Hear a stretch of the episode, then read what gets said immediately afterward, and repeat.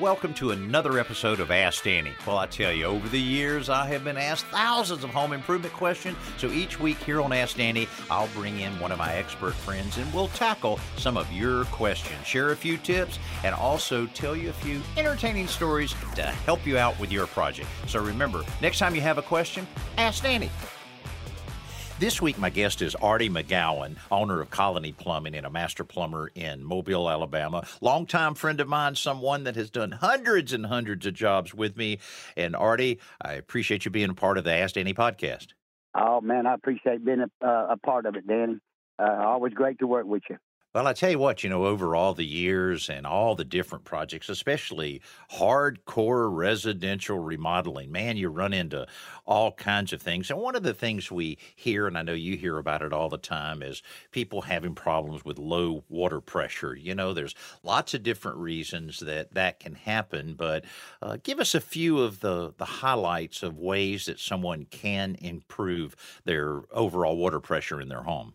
Well, sometimes something like old cousin Earl will come up and park himself right over your water meter and uh, squish your line, and that could cause it. But mm-hmm. the real stuff that causes it, Danny, is um, let's let's see where the problem is first. Sometimes it's at a kitchen sink or a lavatory. It can be real simple there. Sometimes the breeze comes up through the water, it gets into your aerator strainer, and it slows it down or almost clogs it up. Simple fix. Unscrew it, tap it out, clean it up, maybe use the end of a little screwdriver or picker of some kind, clean it up, put it back on. That should cause that should solve the problem. Sometimes it's a little bit more complicated. Some houses have a water pressure reducing valve that comes right off the meter. When it does, it goes bad over the years. Mm-hmm. Sometimes a homeowner might want to try to fix it, but really he should leave, leave it to a professional because most of the time that has to be replaced. And of course, the other things are you get underneath there, somebody's half turned their water off underneath the sink, or maybe the uh, tub faucet or something like that. Same thing, getting the debris in it. You're going to have to take it apart, clean it all up, put it back together. Well, you know, one one time I was working on a project that we were um, doing all kinds of different work there, and one of the things a homeowner wanted is to replace the water line from the house to the street.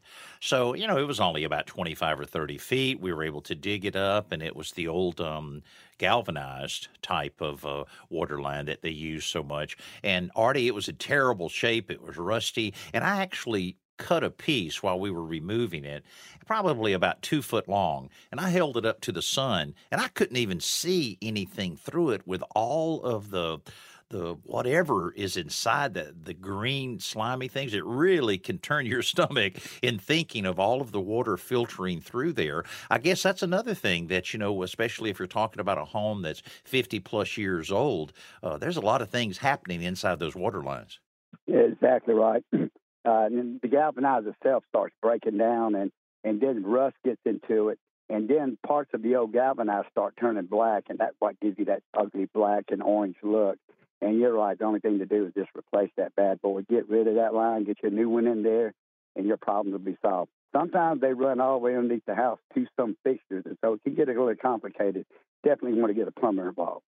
Now, um, I've always uh, wondered about this. Let's say you had a three quarter inch supply line going from the street to your house, and say it's old and you want to replace it. Is it any advantage in, in stepping that up to one inch? Uh, some people said, oh, yeah, you'll get more water, and others said, no, you're only going to get so much water out of there. What's your thoughts on that? Well, uh, what happens is uh, the best thing to do is go ahead and increase it. I, I always like to increase it if you can mm-hmm. because it does give you a little bit more velocity at your faucet. And it, and when water's running through, let's say if you run it through a, a small half inch line, well, once the fixtures start delivering that water, that water pressure drops really quickly. The larger pipe you have, it gives you a more volume of water, even though it's still coming off of a three quarter meter, and it gives you less likely chance for it to drop. Especially if it's a long run to the house, you definitely want to increase it just to make sure that you get all the pressure you need. Doesn't hurt to increase it at all. I got you. And of course, you know, we're talking about municipal water. If you're on a well, of course, you can uh, do a little bit of an adjustment out there. Some wells will only go up so high on the PSI, but I guess you can kind of step that up a little bit more. And what would you say is the the right psi going into a house? Is it 20? Is it 40? What do you think? I like 75 pounds on Is a that three right? quarter line. Yes, wow. I do. Because Yeah. um, if you can get that out of it, it's it's great. Because most of your water in the city is around 75 pounds. Oh, some I of it's you. in the 60, some of Hmm. it's in the in 50, depending on what part of town you're in and Mhm. how new the system is and the utility Mhm. system is. And but um, of course, on a well, you see most of the time it's around 45 pounds, Mhm. and you can increase it. There's a little um, device there on it, and, and, and it, it, I can't think of it right now, but it lets that water pressure get a little bit higher, and Mhm. it's a matter just turning uh, a screw and letting it, you know, build up a little bit higher pressure. But you know, a, a, a well does have a pressure holding tank, and Mhm. so you can, you know, actually have a little bit lower pressure at the pump, but um, but the uh, tank itself is going to keep you keep the water pressure up there until it, you know, it, it too many people use water at one time. But Got you. Got you. That's that's great. All right.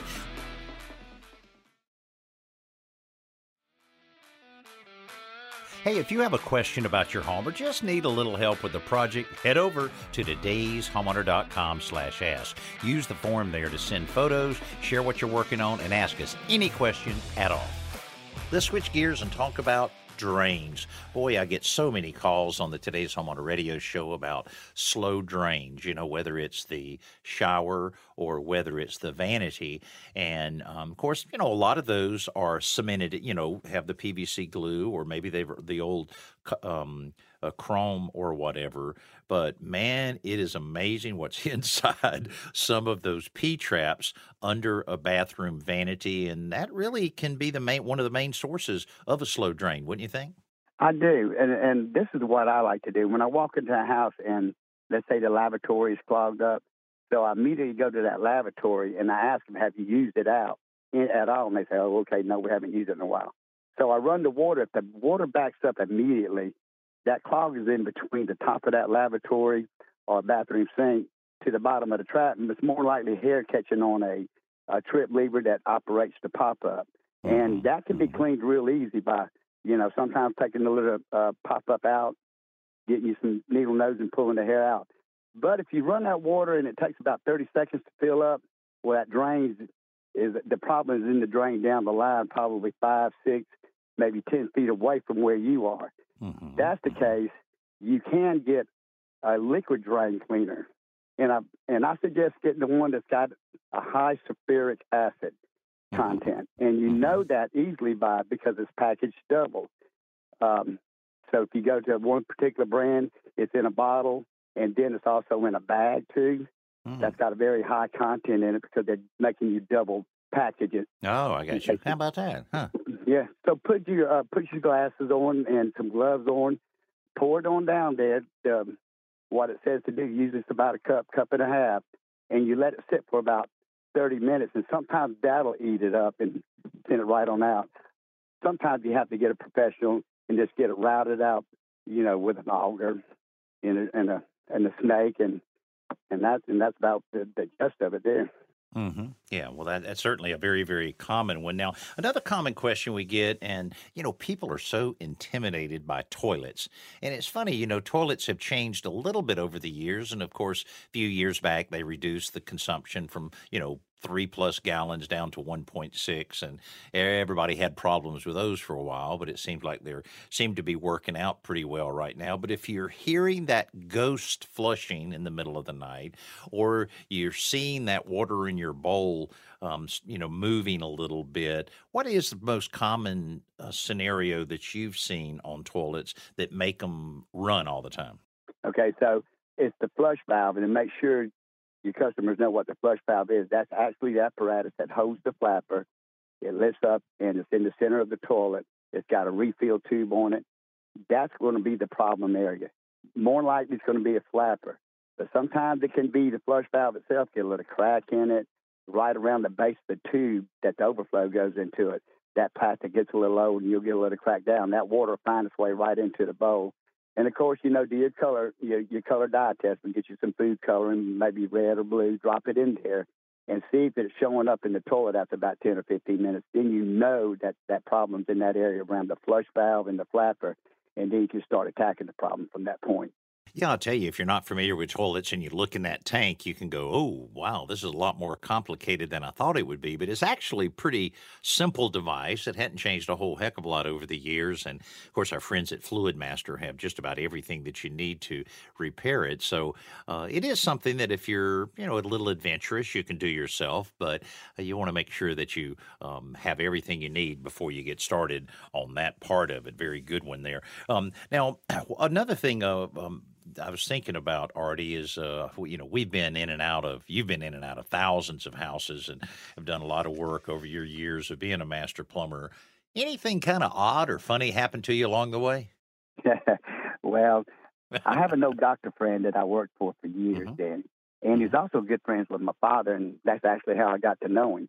Mm-hmm. And uh, so I was in there and I repaired a lavatory uh, bathroom sink, and uh, I put some new supply lines on it, and uh, I thought I was hokey dokey. And so I, I left. The next morning, I got a call from Doc. He says, Artie, you need to come back here. I got three or four rolls of toilet paper that are wet. You've got a leak underneath there. I said, Oh, I'm so sorry, Doc. Let me get over there. So I got up in there and I saw where the problem was and I was fixing it. And old Doc, he says, You know, what happened underneath there? I said, Well, Doc, that was a little bit of a mistake by me. I didn't tighten it, that nut just quite enough like it should have been around that supply line. Mm-hmm. He said, You know, I can't make mistakes in my business, Artie. I said, Doc, you know all your mistakes are lying in the cemetery out there. yeah, that's that's that's the difference between those two professions, right? I can I can I can have a mistake and not have to bury it, although I bury some mistakes.